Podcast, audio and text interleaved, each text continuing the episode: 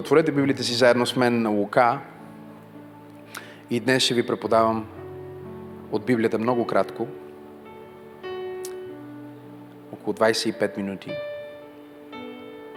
защото до сега ви преподавах а, 25 минути.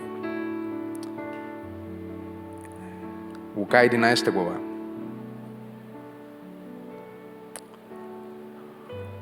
Кажи духовни ключове. Кажи аз имам духовни ключове.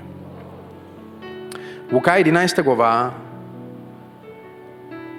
четем 52 стих, Исус говори там и казва следните думи.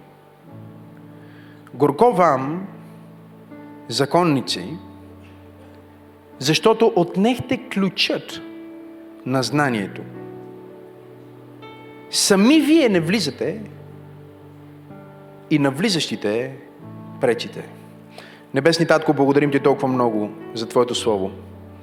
Твоето Слово е пълно с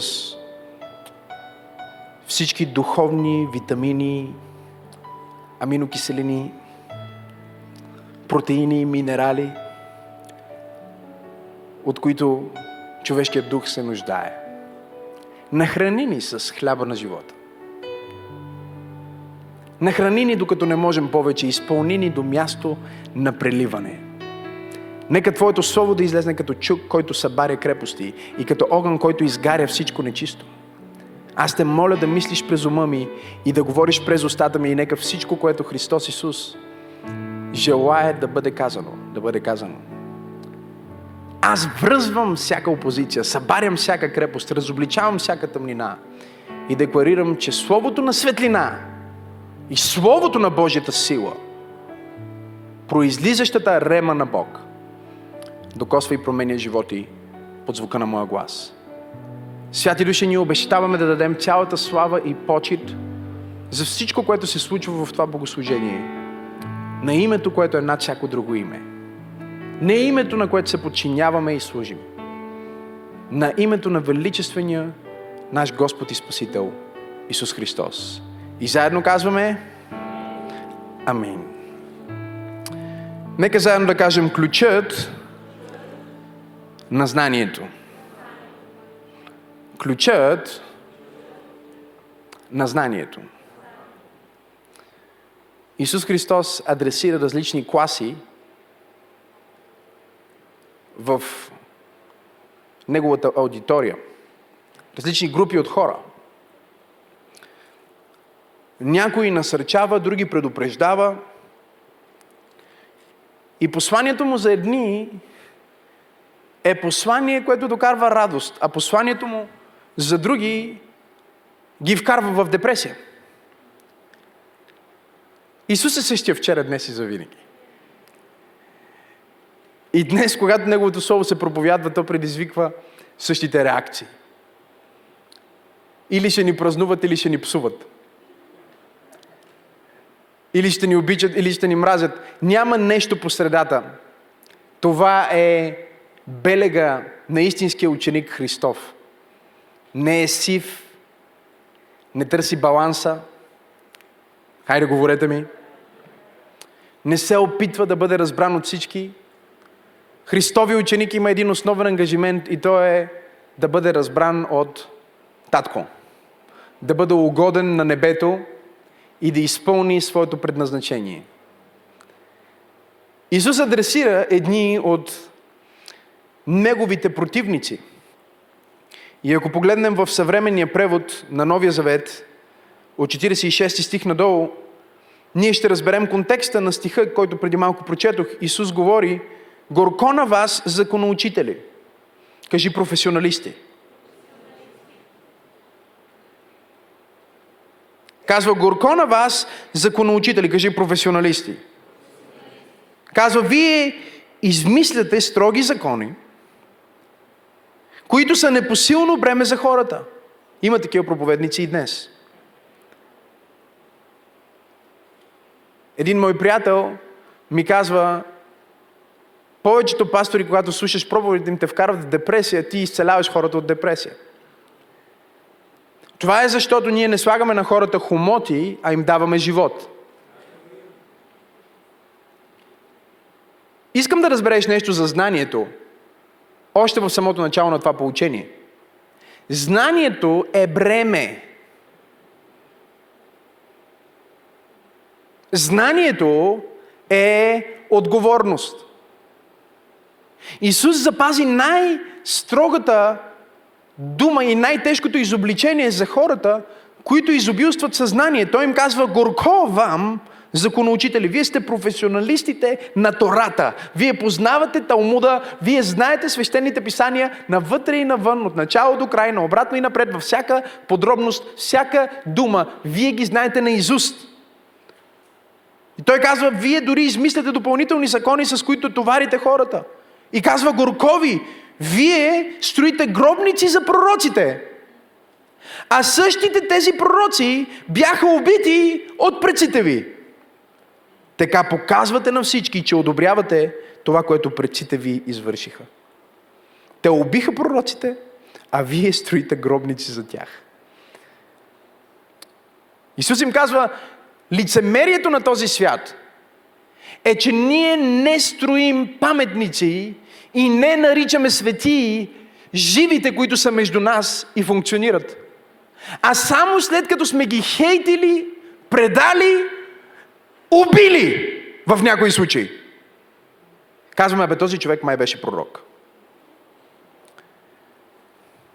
Така показвате на всички, че одобрявате това, което предците ви са извършили. Те убиваха пророците.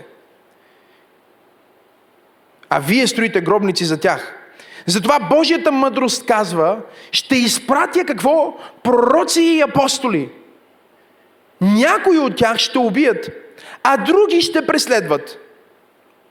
Ако си пророк или апостол и не си убит или не си преследван, значи си фалшив.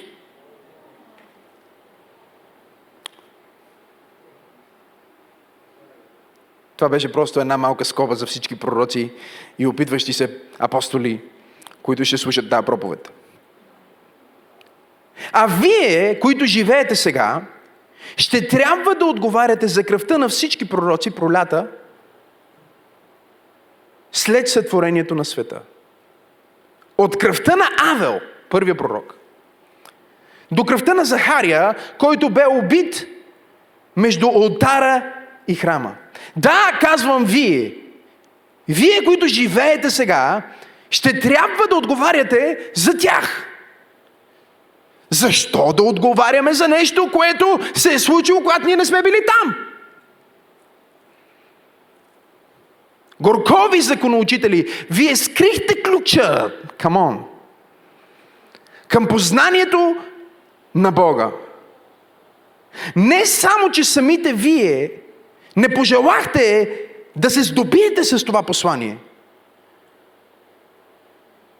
с това познание, но пречите и на другите да учат. Той казва, вие ще бъдете отговорни за Захария, който умря между Олтара, тук ли сте, говорете ми? Той умря между ултара и храма. Той умря между подготовката и преживяването. И той казва, вие сте скрили ключът на знанието и знаейки всъщност, имайки този ключ на знанието, не знам дали сте тук днес, вие вече пречите на хората, които биха искали да стигнат до познанието. Исус прави директна препратка към грехопадението. Той започва да им говори за знание в контекста на книгата Битие. Ако можете да отворите заедно с мен там, искам да ви го покажа просто за да мога да ви положа една солидна основа. В трета глава на Битие се казва в първи стих, а змията беше най-хитра от всички полски зверове, които Господ беше създал. И тя каза на жената, наистина ли каза Бог? Това е винаги нещото, което дявола прави.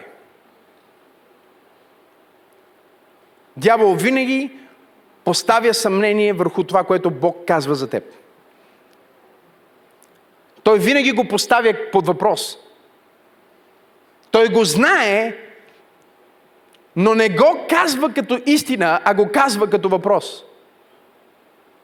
Исус каза, че всичко, което е да, да и всичко, което е не, не, е в измерението на Бог, но всичко, което е по средата, идва от Сатана. Защото Сатана обича да лавира по този несигурен начин и това е начинът по който той работи включително и в твоето съзнание днес. Докато ти слушаш тази проповед, ти си в тази служба и аз казвам, Бог докосва някой, ти усещаш хлопането в сърцето ти и ти казваш, абе наистина ли това е хлопане? Наистина ли това е от Бог? Ти започваш да си задаваш въпроси, защото змята е много хитра. Змята знае, че ако дойде и ти каже Бог не каза, Бог не съществува, ти ще си кажеш за Бога, защо си говоря с змия? Говорете ми. Защо чувам този глас в съзнанието си, който ми казва, че няма да успея? Защо въобще чувам този глас в съзнанието си, който ми казва, че съм грозна или е, ми дава това чувство на малоценност? И затова змията е еволюирала. Този старовременен змей се е много научил как да говори на синовете на Адам. И той не им говори както говори на Ева, той им говори в първо лице единствено число.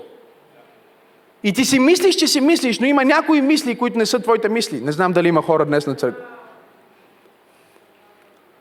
Аз казах, ти си мислиш, че си мислиш, но има много мисли, които не ти мислиш. Някой друг се е думи в твоето съзнание в първо лице единствено число и затова ти трябва да си много внимателен какъв е диалога в твоето съзнание. И ние знаем какво змията направи. Жената, жената направи първата грешка и тя е, че си говори с змята. И това е много важен урок. Има уроци от битие. Има много важни духовни уроци от битие, които ние трябва да знаем и да научим. Първият урок е, че когато не говориш с Бог, моментално ще говориш с змията. Ако не си на църква, не знам дали има някой днес в църквата тук днес, ако не си на правилното място, значи си къде? Хайде, говорете ми. Не си по средата. Един момент, в който те не са с Бог и вече са с Луцифер. Един ден, в който ти си казваш, няма да си отворя сутринта тази Библия, няма да си прочита притчата на деня и вече си говори с Луцифер. Това са принципи, това са тайни на битие, които ни се разкриват още в първите глави, за да разбираме как функционира духовния свят. Втория урок, който разбираме е, че всичко в физическото измерение е просто марионетка на духът, който стои отзад. Змята не е просто змята. Змята е обсебена от някой. И понякога ти си мислиш, че говориш с змията и явно Ева не е в шок, защото какви ли са били животните тогава, един Господ знае.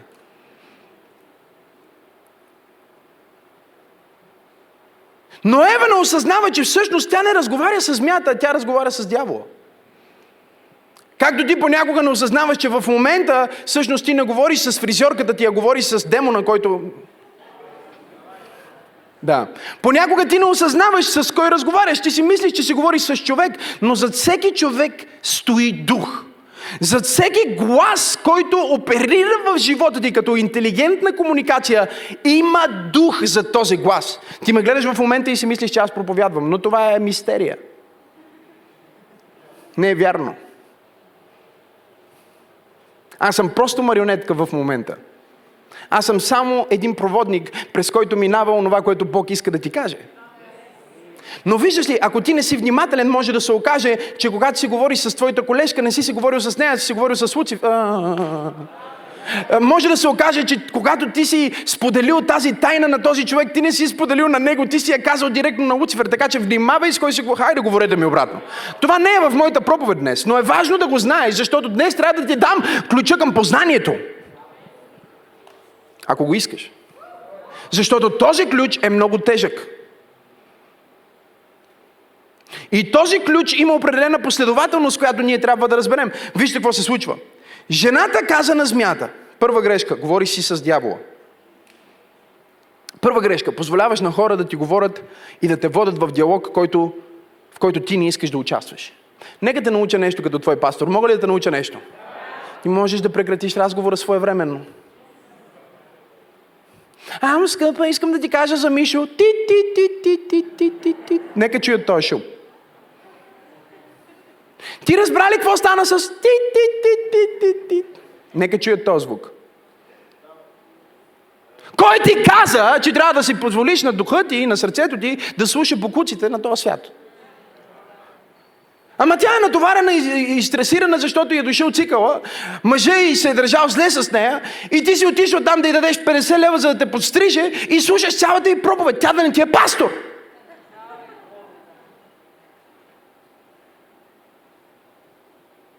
години ходих при един, който ме постригваше.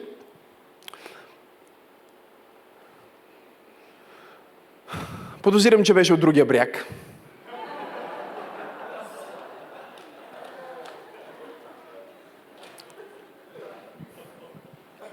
Защото много говорише за мъж.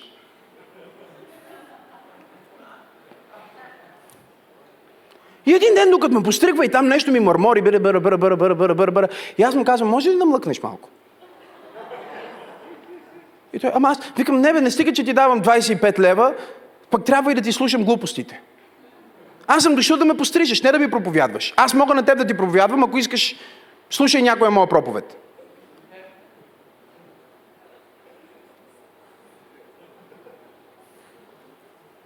Ме не звучи толерантно.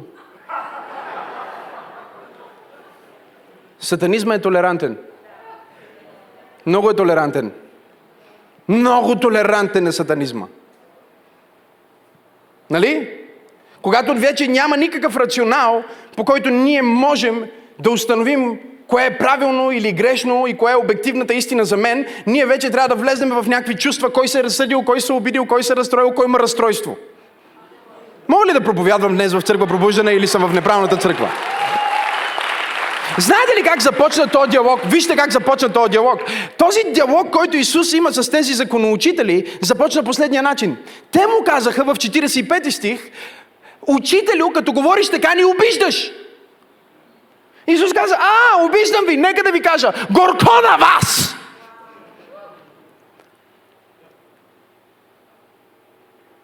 Ма, какво трябва да направиш, когато змията идва и си говори с теб и вкарва съмнение по отношение на това, което Бог ти е казал? Трябва да вземеш змията и да почнеш да й блъскаш главата в дървото.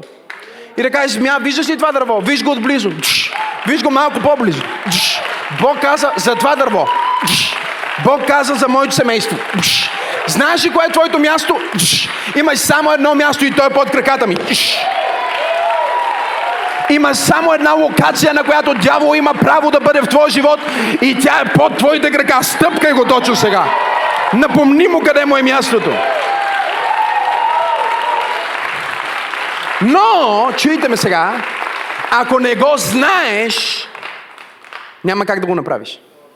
Защото Библията ни казва в, в, в, в един от пророците, че моя народ погива поради липса на какво, говорете ми? Знание. Ама не защото не знаят, а защото имат пастири, които са скрили. Те са, те са скрили. Затова една от тези недели ще бъде получението ми, ще бъде ключът към божествен просперитет. Ключа към финансова свобода. Защото вижте, вижте, вижте, вижте, вижте. Какво прави Сатана? Сатана казва, не е елегантно да говориш така. Наистина ли каза Бог? Я вземи този ключ, сложи си го в джоба или го зарови някъде и нека просто да стане Титаник.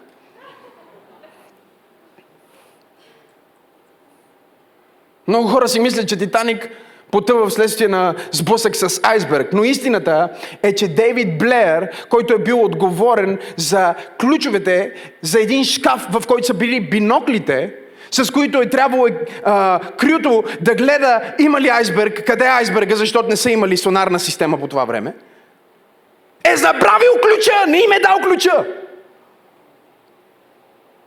И понеже този Дейвид Блеер е бил преназначен на, на, на друго място, и си е взел ключа в джоба вечерта, когато се случва една от най-трагичните истории в, в, въобще човешката история като цяло,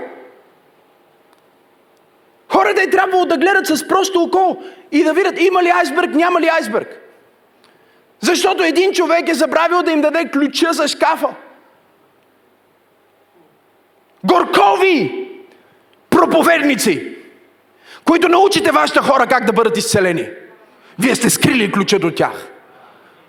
Защото се страхувате, че ще ви нарекат изцелители или лечители или фалшиви пророци. Горкови проповедници, които учите вашите хора да бъдат бедни, вместо да им кажете за богатството, което имат в Христос. Вие слагате ненужни товари върху тях, които и вие дори не носите лъжци. Вие сте скрили ключът към знанието. И когато ти нямаш знание, не знам дали имам хора днес в църквата, когато ти нямаш знание, ти се превръщаш в жертва на времето.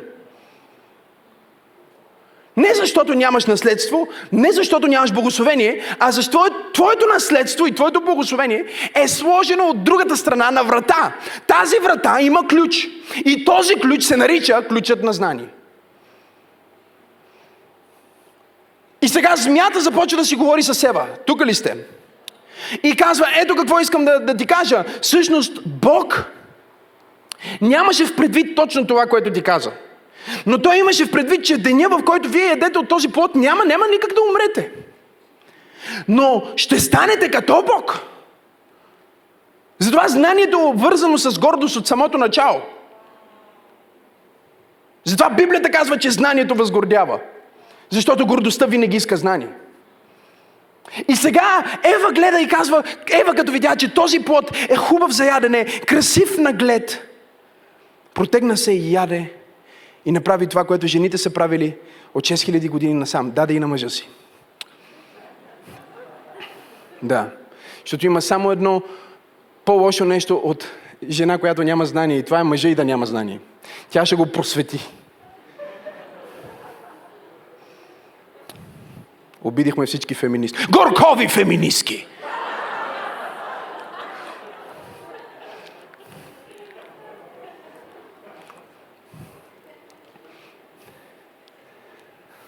Ако истината те обижда, бъди обиден. Моля те, бъди обиден. Чувствай се обиден. Даже вземи го една стъпка по-далеч. Бъди поправен. Направо се коригирай. Абе, промени се. Но какво казва нашия свят? Нашия свят днес казва, нека променим истината по чувствата им. Той е той, ама иска да го нарича тя. И затова нека всички сега да го наричаме тя. Не чакай малко. Той е той. Но кой каза? Ми целият свят. Кой каза? Бог. А защо Бог има право да решава? Ми той има права да дефинира. Ами какви са тия права? Права по сътворение. Ако аз направя ваза и на теб ти прилича на чаша, но аз съм я създал и каза, че е ваза, съжалявам много. Моите права по сътворение ми дават право да дефинирам дали това е ваза или чаша. Това е моя дизайн. Нека настъпа 5 човека в църквата. Нека настъпа 100 човека онлайн. Нека да настъпа чувствата на някой, защото това е което Исус прави 3 години и половина. Вие скрихте, казва ключа. И какво се случва, когато ние не казваме на хората истината? Ние си мислим, че за момента всичко ще се успокои. Това е което ти правиш, когато се карате с мъжа ти и не му казваш истината. Когато нещо те дразни в жената и не изподеляш истината. Когато нещо децата ти го правят, което теб те притеснява и те кара да не ги харесваш. Хайде, говорете ми, имам ли родители днес? Гледаш детето ти как прави нещо, което те кара да не го харесваш, собственото ти дете. Но си казваш, айде ще отмине, нека да не казвам нищо, нека да си трайкам. Защо? Защото истината боли. Но, брати и сестри, истината не само боли, истината лекува. Истината не само боли, истината поправя. И да, когато ти отидеш да те оперират и да махнат тумора от теб, със сигурност боли. Със сигурност след това имаш шевове и със сигурност не ти е приятно. Но факта е, че ако скалпела на Божията истина не влезне в действие в твоя живот, ти ще умреш много преди да трябва, защото си бил могъл да бъдеш изцелен, но лека минава през болка, спасението минава през корекция, трансформацията минава през метаморфоза, истината се изявява и свети толкова силно, силно, че всички, които живеем в тъмнина, започваме да усещаме болката от контраста. Били ли сте в тъмно място? Изведнъж излизате на свето? Какво се случва? Не е приятно. Ако се почувстваш неприятно в това послание, знаеш, че поне, че си живял в тъмнина. Така че имаш две опции. Остани в светлината или се връщай обратно в хралупата, от която си дошъл. Живей като картиците. Имам ли пет човека в църква пробуждане? Имам ли хора, които чуват това послание и казват, аз ще взема обратно ключа към знанието? Но не просто към знанието като информация, а знанието като трансформация. Защото вижте сега, искам да разберете нещо. Всеки ключ е под ключ. Всяко важно нещо се слага под ключ. И ключа към знанието е скрит в приложението. Вие не чухте какво казах. Ключа към знанието от самото начало винаги е вързан с живота и с приложението. И в момента, в който ти станеш, просто знаеш, но не прилагаш това, което знаеш, ти всъщност влизаш в същото осъждение, в което законоучителите влезнаха. Защото ти криеш, криеш ключа към знанието. Имам ли пет човека в църквата днес? И така смята казва, не, не, няма, нищо няма да стане. Всичко това, което чу, не е всъщност точно така. Тръгваш си от служба и си говориш с твоята приятелка и тя казва, абе много хубаво беше, ама не, не съм 100% съгласна за това, което пастора каза. Ти наистина ли мислиш, че е така? Аз мисля, че може би малко ги обиди хората. Бе, Божието Слово казва, кротост да има. Трябва малко по-кротък да бъде по-тихичък този пастир. Да могат хората по-добре да го слушат. По-кротко да им говори. Хората ги интересува повече как казваш това, което казваш, отколкото какво им казваш. И някой скача от пропаста, защото си му казал, че ще умре. И той казва, начинът по който ми го каза ме обиди, зато аз скачам. Не си особено умен.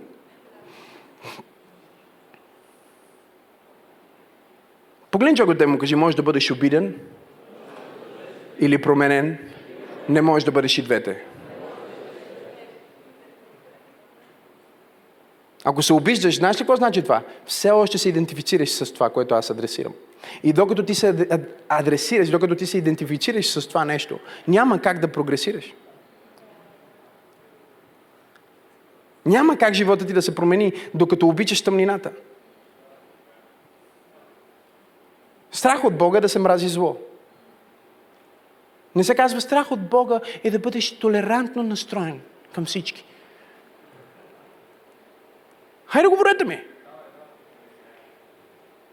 Но проблема е, че ние сме били толкова пребити през социалните мрежи, толкова пребити от хора с титли, толкова пребити от хора, които са имали някаква власт, които са ни направили общество, което не иска да задава въпроси, което не иска да разсъждава, общество, което просто иска да изпълнява и да живее в матрицата. Но аз съм дошъл да проповядвам на някой в църква пробуждане, че имам две хапчета. Имам две хапчета, имам две хапчета. нека да кажа, не е аналгин или някакви други такива, спокойно, не е аналгин, не е аспирин. Имам две хапчета. Едното хапче е червено. Пиеш това хапче и никога няма да можеш да се върнеш назад. Другото хапче е синьо и, и след като свърши тази проповед, ако вземеш това хапче, ще се върнеш обратно в мизерната ти работа, ще живееш в мизерната ти къщичка, с мизерните ти мислички и ще си живееш мизерния ти живот. И всичко ще бъде окей okay, и дори можеш да забравиш, че някога си бил на място като това. Морфей. Кое избираш? Ако избираш червеното, това означава само едно – ти избираш истината, която е дефинирана чрез кръвта на Спасителя Исус Христос. Ти избираш очите ти да бъдат отворени за истинското знание, което не е знание, а е познание. Не е теория, а е практика. Не е просто неточна наука, а е точната, самата истина. Той казва, ако ти приемеш това знание, ти никога няма да бъдеш същия. Разбирате ли какво Исус ни прави, когато ни пробуди духовно? Той причинява онова, което всеки следващ проповедник и реформатор, който наистина се движи в Божия дух с радикална истина, причинява на обществата в историята на човечеството. Нищо не е същото след Мартин Лутер. Ми няма как да бъде. Защото някой си е взел червеното хапче. И дори и да иска да мокне, не може. Дори и да иска да спре, не може. Дори и да иска да се откаже, няма как да го направи. Защото той вече представлява нещо повече от знание, той представлява познание. Той е общувал с истината отблизо. Той не знае истината, той познава. Не знам дали разбирате тук. Ти можеш да знаеш нещо като информация, но познанието е непропозиционално. Тоест, непропозиционално означава, че аз не мога да ти обясня как аз познавам Теодора. Аз мога да ти дам концепция за Теодора. Хайде, говорете ми. Мога да ти дам теза за Теодора, мога да ти кажа каква Теодора е, мога да ти кажа на колко е години, мога да ти кажа къде е родена, мога да ти дам някаква информация, кажи информация. Но докато ти не срещнеш Теодора лично, хайде хора, докато ти не се запознаеш с нея, не изтиснеш ръката и не кажеш, здравей, приятно ми е, докато не изпиеш едно кафе с нея. Хайде хора, докато ти не заживееш в това познаване, което аз имам с нея, ти никога няма да я преживееш. И сега той им казва, вие получихте знанието точно както първите хора. Първите хора избраха да ядат от ябълката. Както казват всички тъпи проповедници. Ядоха ябълката. Каква ябълка? Ви 5 лева. Къде е ябълката в Библията? Що се отнася до Библията, може да е било манго. Или ананас. Киви или банан. Това е плода за какво? Познаване, говорете ми. Плода за знание плода, който ми помага да знам кое е правилно и кое не е, да го разпределя и да реша за себе си и да взема този плод, означава, че аз вземам в моите ръце правото да кажа, че това е добро или зло. Тоест аз искам сега да взема функцията на Бог. Но виждате ли, че никога хората не се зачитат внимателно в Библията, за да разберат, че точно до дървото за познание на, на, на доброто и злото имаше друго дърво.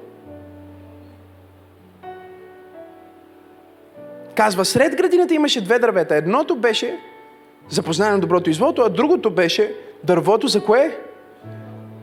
За живота. И Ева ги гледа сега казва, тук живота, това означава практика. Живота означава, че трябва да го живея.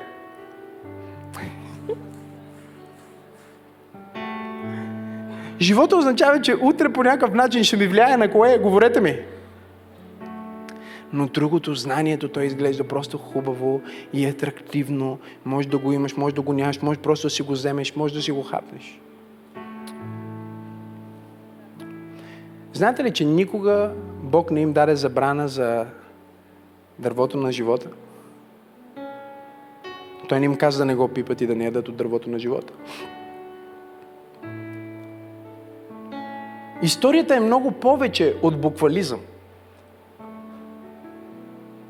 Историята е Божията премъдрост за щастието и начина на живот, който един човек трябва да избере. Един човек трябва да избере аз ще живея ли като знаятел или ще живея като изпълнител.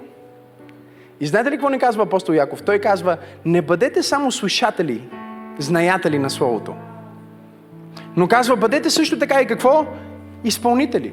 Защото същия апостол Яков той казва, да не трупате много знание, защото многото знание, онези, които знаят повече, мисля в трета глава беше, ще бъдат посъдени.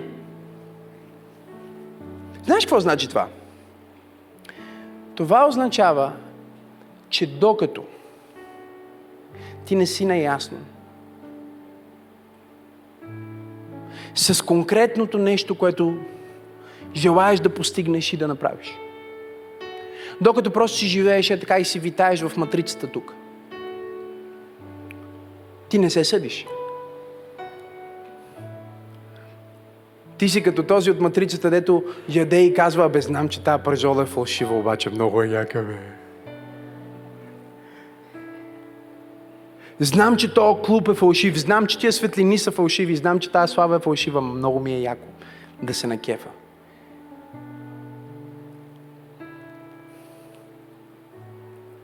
Избрал е за себе си, че той ще бъде от знаещите, които ще вземат ключа на знанието и просто ще се гордеят с това, че го имат. Ще си го закачат като законоучителите, като етикет. Аз имам ключа на знанието. Знаете ли какво значи това? Това значи, че този човек има следното отношение. Пастор казва, днес искам да ви говоря за Божията любов. И той казва, е, аз знам за Божията любов. Че аз съм всички стихове в Библията за Божията любов. Халелуя. Пастор казва, днес ще преподавам за взаимоотношенията и си кажеш, о, аз знам всичко. Или ти може би не си казваш, аз знам всичко, но ти си кажеш, какво имам да науча сега аз?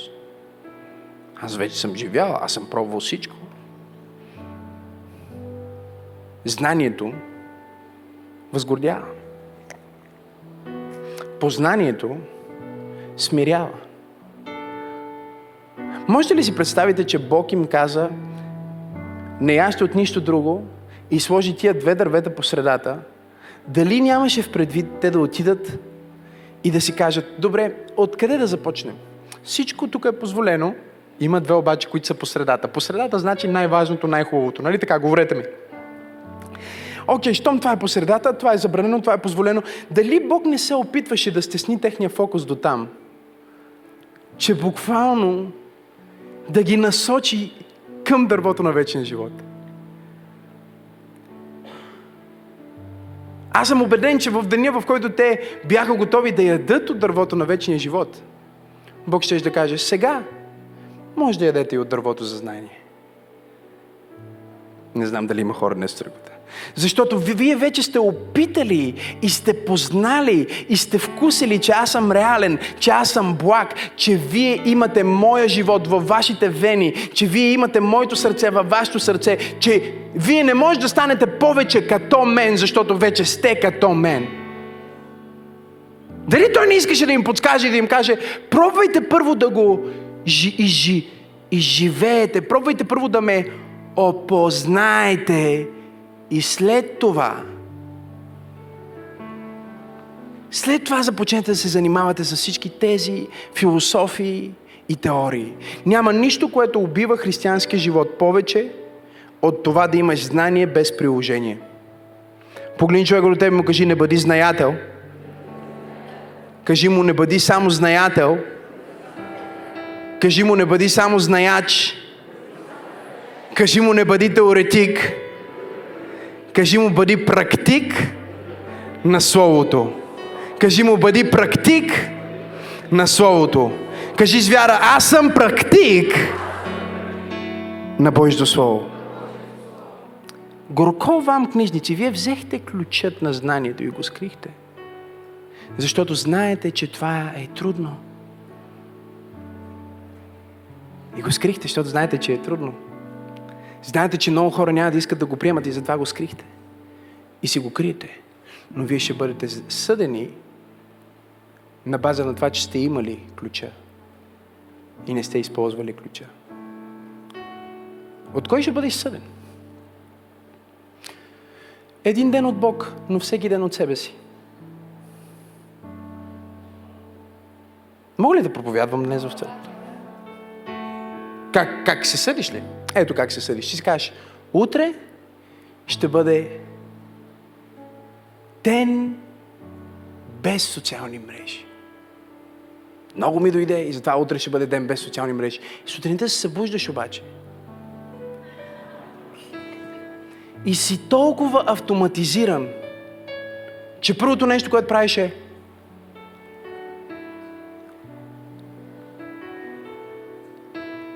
Знаете ли кое е първото нещо, което 99% от хората на планетата правят? Не да погледнат кой е легнал до тях. Колко е жалко това, колко е мизерно. Не е дървото на живота, истинския живот, живия живот до тебе, а е дървото на познание. Кой ми е писал в Инстаграм? Трябва да знам това любопитство, пусто любопитство. Дали някой не ми е писал нещо?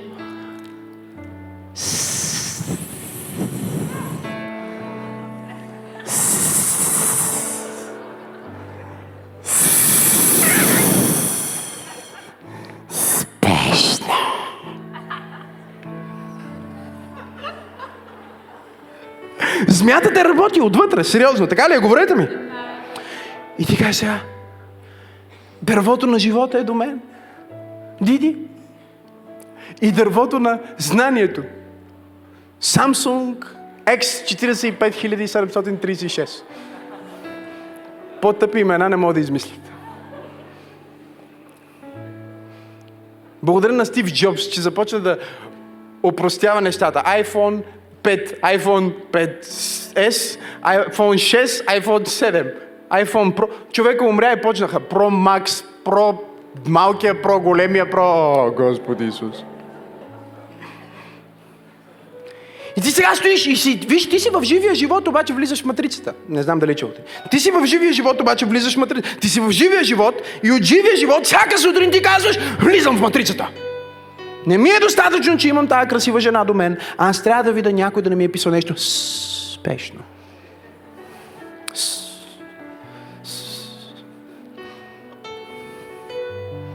Това е добро получение. И какво се случва сега? Вчера си си казал, не пред Бог, пред себе си, пред себе си, пред себе си, пред себе си си казал, утре ще е No Social Media Day. Може би дори си качил снимка в Инстаграм с хаштаг No Social Media.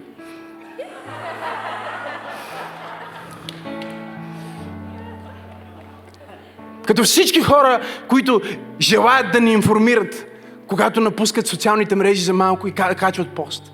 Скъпи приятели, искам да ви кажа.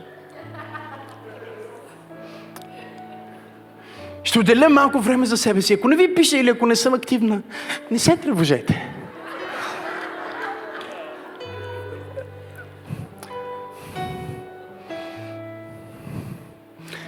Всички сме го правили това. Човека, който не се смее до тебе, го направи с нощи, затова е в депресия.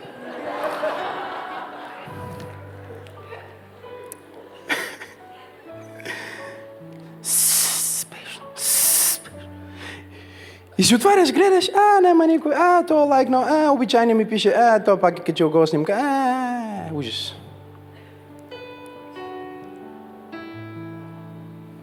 И сега съвестта ти ти казва,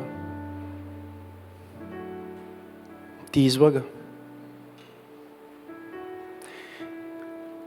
Може би си атеист, абсолютно не вярваш в Бог. Не вярваш в висш идеал или каквито и да е ценности, просто си абсолютен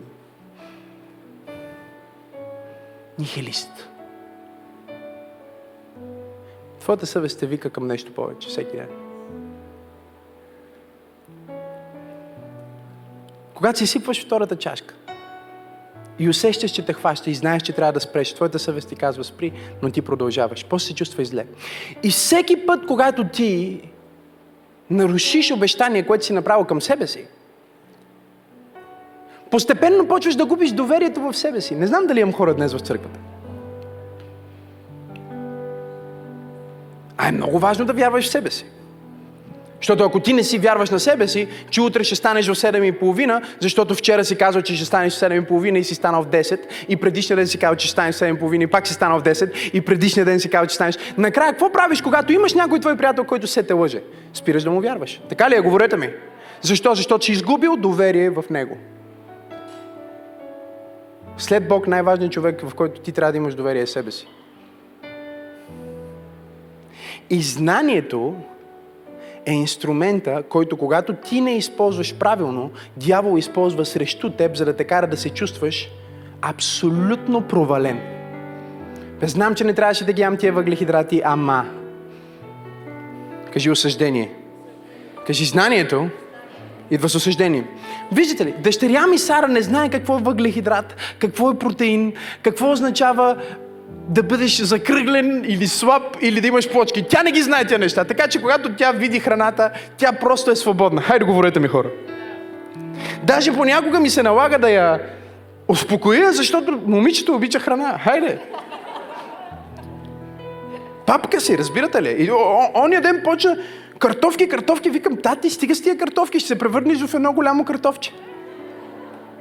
Тя вика, Сара, картофки. Викам, не, не си.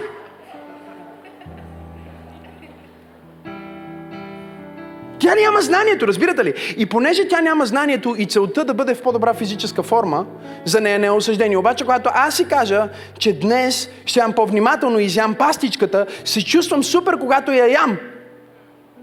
Но отвътре умирам. Имам ли хора, които разбират тази проповед или стана твърде софистикирана за...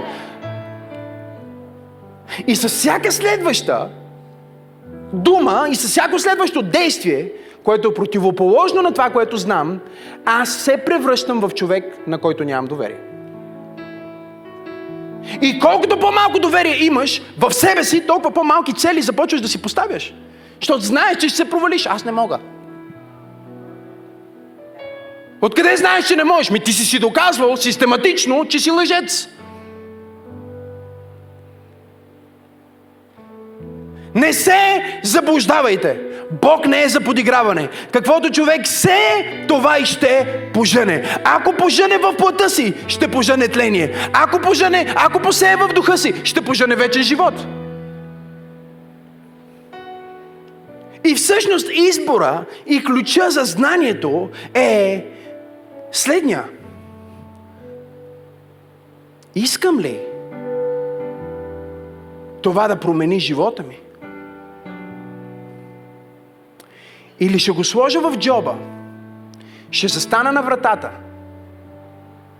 и ще пречи и на други хора да.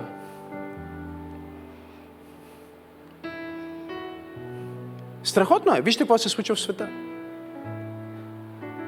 В момента най-модерното нещо в социалните мрежи е дебели моделки. Колко е задръстен света? Колко, колко задръстени може да станем? Наистина, честно говорете ми.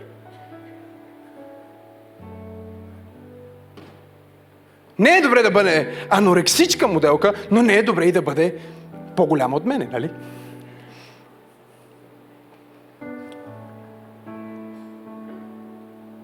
Преди време си бях качил един пост за моята трансформация и колко добре се чувствам. И получавам съобщения от мои познати, хора, които съм бил в библейско училище с тях.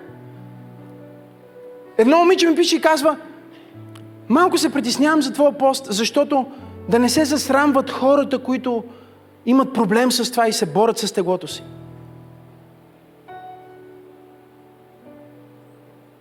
И аз се казвам, колко тъп трябва да си, за да просто да спреш с тъпотията си.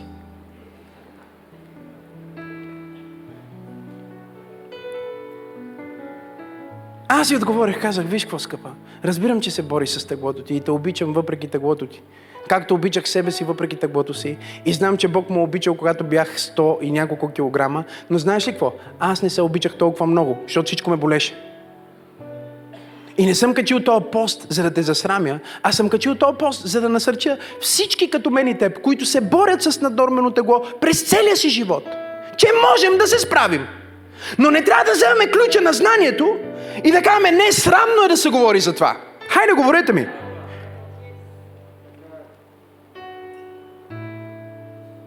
И реших да й пусна само едно нещо. Че в топ 10 причини за смъртност на планета Земя е затластяване. В топ 10 причини за смърт. Тоест ние сме окей, okay, докато това нещо убива хората, но не сме окей, okay, когато кажем, че не е окей. Okay.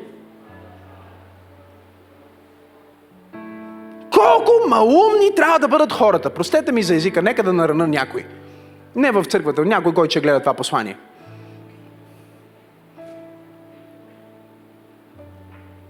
Една вечер могат да накарат целия свят да носи маски.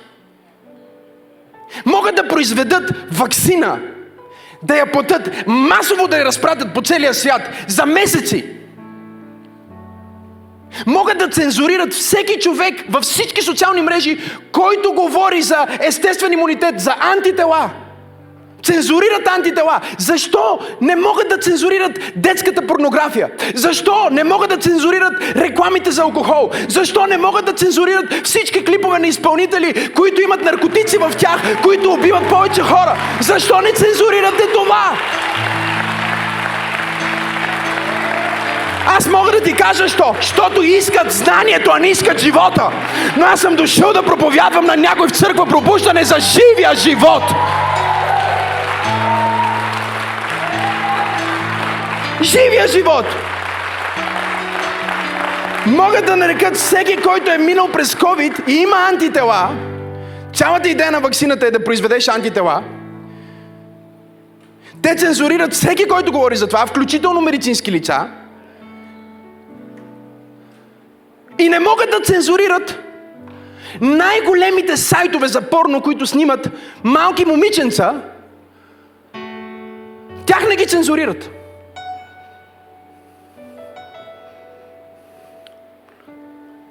И ето какъв е проблема. Проблема е във всеки проповедник. Проблема е във всеки човек, който уж се е борил за човешките права и се нарича активист, който знае всичко, което тук що казах и си крие ключа.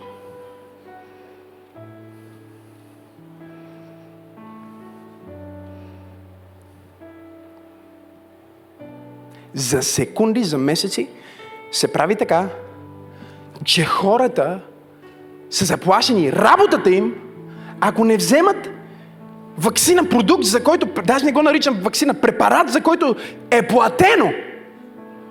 И искат да им се сложи безплатно. И те не го искат и те застрашават работата им.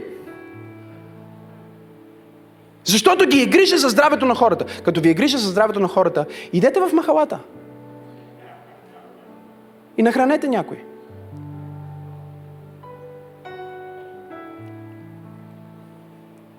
Не знам дали има хора днес в църквата. Просто ми е писнало да слушам някакви глупости. Оня ден един излиза и казва, всеки, който не се вакцинира, е враг на обществото.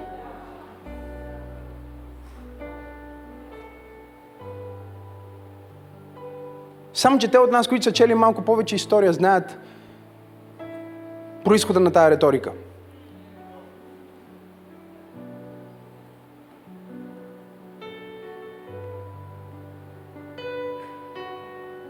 Не, ние искаме да защитим хората. Това се едно да кажеш, че всеки, който не си е сложил предпазен клан, убива хората, които... Не знам дали има хора днес в църквата. Риска си е негов. Но ти казваш, че това е вина за някой друг. И аз, аз питам, окей, ако се вакцинирам, ще може ли всички, които са около мен, да са спокойни, че никой няма да се зарази?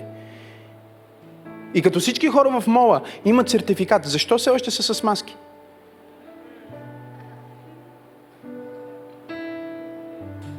И ако вакциниран може да зарази невакциниран, и невакциниран може да зарази вакциниран, и човек, който е минал COVID, може да зарази човек, който не е минал COVID, и човек, който не е минал COVID, може да зарази човек, който е минал COVID –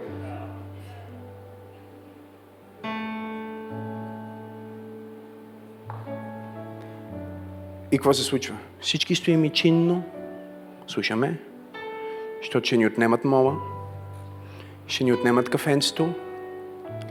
И хората, вижте, те усещат, казват, не, аз усещам, нещо не ми е окей с това. Не искам да го правя.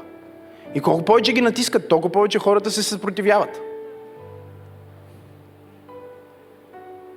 И ония ден пред едно кафене гледам опашка от 40 човека млади хора, които предпочитат да им бръкнат в носа, за да отидат да пият кафе, отколкото да вземат безплатен препарат, да си подадат тест.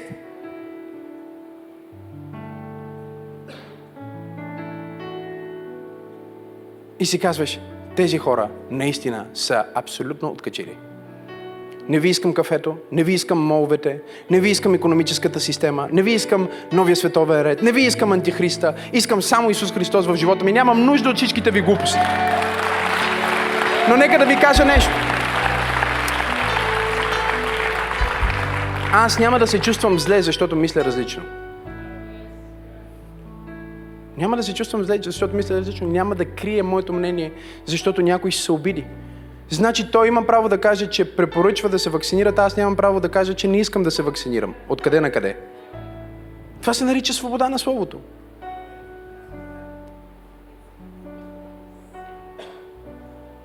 Свобода на словото означава, че може да не сме съгласни, но имаме право да кажем какво мислиме. Нали така? И в момента, в който онзи, който мисли различно, се превърне във враг на обществото, ние имаме едно много страшно общество –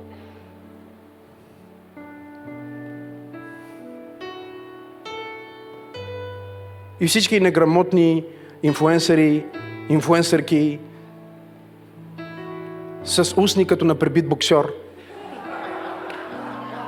които излизат по телевизията и казват, грамотното нещо е да се вакцинираш. Не може цял Запад да се вакцинира, ни да се вакцинира, бе.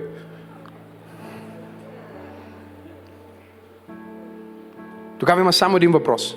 Има ли прецедент българската история, когато целият западен свят е решил да направи нещо и ние не сме се съгласили и това е било добро? Ако има прецедент, не знам дали има прецедент. Разбира се, че това момиче с пребити устни няма как да знае за този прецедент. Защото е станала преждевременно известна с силикона си и не е чела за Втората световна война, не е чела за спасяването на българските евреи. Въобще не е запозната с това как, когато един народ има критично мислене, това може да е опасно за самия народ, но ако това е отговорност, която човека иска да вземе, това е негова отговорност. Разбирате ли ме? Преди години един път се натрових и бях в болницата. Пих кафе от едно място, няма да казвам името и явно млякото беше развалено и се натрових. И бях толкова зле и трябваше да ме вкарат в болница. Вкараха ме в болница, сложиха ми нали, а, системи и така нататък и се оправих. И на другия ден искам да си тръгвам. И доктора ми казва, виж, аз не ти препоръчвам да си тръгваш. Аз му казвам, виж какво, благодаря ти. Какво може да ми се случи? Може да ти стане по-зле, може да трябва да се върнеш. Викам, окей, аз предпочитам да си отида вкъщи. И той ми казва, окей, трябва да се разпишеш тук, че го правиш на твоя отговорност и може да го направиш. И аз се разписах, станах и си тръгнах и си отидох в нас. И си оправих в нас. Сега, аз не казвам, че това е най-научното нещо, което да направиш. Не казвам, че това е правилното нещо, което да направиш. Но казвам, че това е нещо, което аз исках да направя. Аз. За себе си. И аз нося отговорност, ако нещо се случи с мен. Не знам дали провядвам на правилната групичка или съм сгрешил църквата. Аз нося отговорност за себе си. Не ме облъчвай! Разбирате ли ме?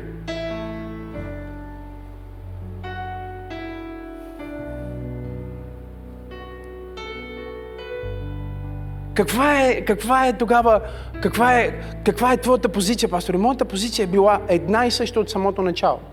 Човек трябва да вземе информирано решение за себе си. Знаеш ли, аз съм твоя пастир. От 10 години и никога не съм ти казал какво да правиш с твоето тяло. Никога.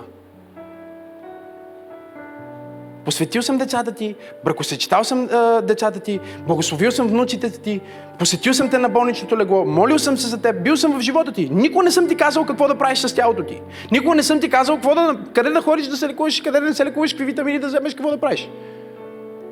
Нали така? Защото това е твоя какъв? Личен избор. Но когато ти вземеш вече твой личен избор и искаш да го наложиш на всички останали, ти нарушаваш правата, за които се бориш. Имам ли пет човека в църквата днес? Които казват, аз искам живия живот. Аз искам живия живот. И сега, ако ти си днес на служба тук и си вакциниран, това не е послание срещу теб. Страхотно е, че си се вакцинирал. Ти си преценил, прочел си, решил си, че това е най-доброто, което ти можеш да направиш. Честито, имай сертификата, имай всичко, бъди хепи, няма проблем. Това е избор, но в момента, в който твоя избор се налага на всички други, не е окей. Okay. Основната причина за легализирането на абортите в Нью Йорк до най-зрелия период на бременността, когато бебето вече е на път да се роди.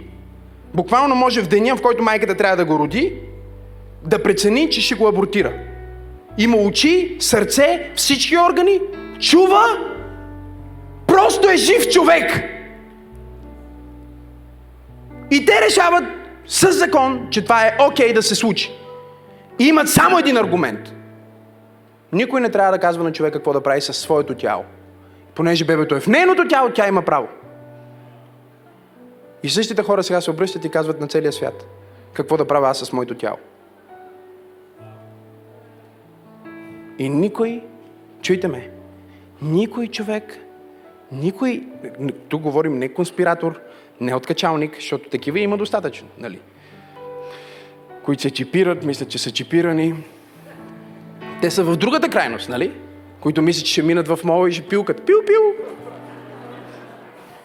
Те имат приятел, който е бил чипиран. А, да. Нали? И гласа на разума се изгубва в шума на крещящата тълпа. И когато това стане, Библията ни казва какво трябва да направим. Библията ни казва нещо много семпо и то е следното. Църквата е стълб и подпора на истината на тази земя. Истината непроменима. Истината жива. Истината с очи и прободени ръце. Истината като персона, истината като личност. Пилат гледа Исус и казва, що е истина? Той не осъзнава, че истината е пред него. Грозна, разкъсана, пребита, отворена рана. Истината стои пред очите му. Нека ти кажа нещо. Ако ти си изгубил доверие в себе си днес, Бог иска да ти възстанови това доверие. Защото вярата в Бога на Библията произвежда вяра в себе си. Нека ти го кажа пак, защото знам, че някой книжник ти е казал, че това не е така. Знам, че някой религиозен пастор ти е казал, че не е добре да вярваш в себе си. Не е добре да си успешен. По-добре е, ако можеш да си провален. Този страхливец стои на вратата и ти пречи да влезнеш. Но ти можеш да го отместиш. Защото Бог ти дава днес ключа на знанието. Той ти дава ключа на знанието в твоята ръка. И той ти казва, синко, аз не те осъждам. Дъще, аз не те осъждам. Не се чувствай осъден, не се чувствай пребит. Твоята вяра в мен ще произведе вяра в теб, че ти можеш.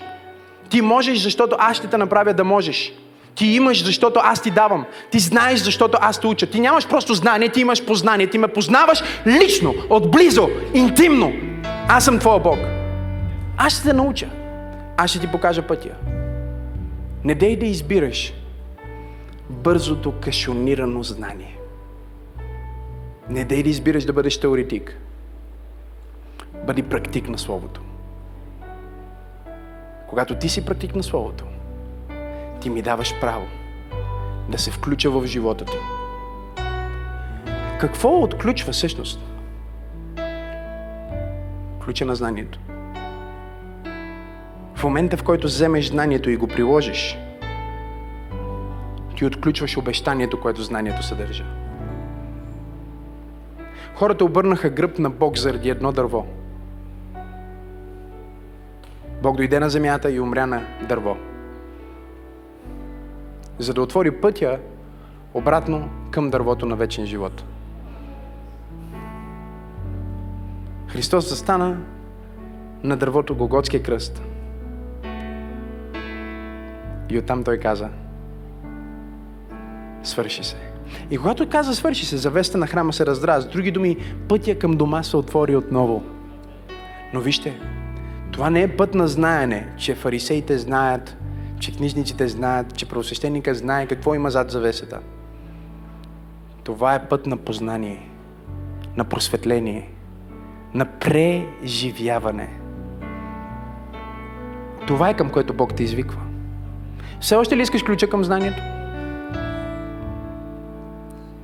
Един пасаж в Библията винаги ме е тормозил и ме е притеснявал, докато не го разбрах. Казва се, целувайте сина, за да не се разгневи. Един ден просто се моля и казвам, Господи, това не мога да го разбера. И слава на Бога, че ми се роди Сара. Защото Сара тя не беше супер много поцелувките и до ден днешен не е супер много, нали? В смисъл, целуваме, защото знае, че на мен ще ми е добре, нали? Но не е най-хубавото нещо за нея. Максим, той е самоинициативен, но Сара е малко по... така... Цунки-мунки, ако може по въздух само. Но открих една тактика. Сара обича бананчета още от малки толкова. И аз взимам бананчето и си го слагам в устата и казвам, и тя иска, не иска, сега трябва да ме да вземе бананчето от моята уста. И Бог ми каза, това е происхода на целувката.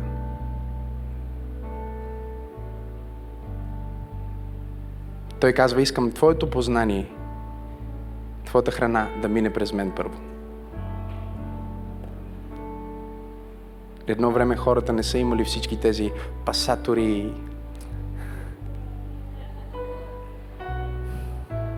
инструменти, вземе да направи кашичка на бебчето да може да го храни. Знаете ли какво е правила пра пра пра баба ви? Яде от картофите, дъвка ги яко, докато станат абсолютно готови за теб. Вътре в картофките има от нейните бактерии, от нейните благословения, всичко е там. Аз вярвам, че това е происхода на целувката, най-интимното нещо да споделиш. Целувайте си на зеленсетска ви. С други думи, Бог казва, аз не искам ти да се храниш с фалшивите стекове на матрицата. Аз искам директно от моята уста да ти дам храна. Искам да ти дам от моя дух. Искам да ти дам от моя живот. Искам да ти дам от моята храна. Искам не просто да ти дам знание, искам да ти дам познание. Това не е просто текст, това е вкусно. Това е вкусно. Това има поправки вътре, има неща, има дъх на живот. Аз ти давам нещо, което не е просто знание, а е вкусване, пробване. Кажи пробване. Кажи, ще го пробвам този живот с Бог. Кажи, ще пробвам това благословение. Кажи, ще пробвам това изобилие. Кажи, ще го пробвам, ще го кусам. Кажи, ще кусам. Кажи, ще вкуса благословението. Ще вкуса знанието в познаването.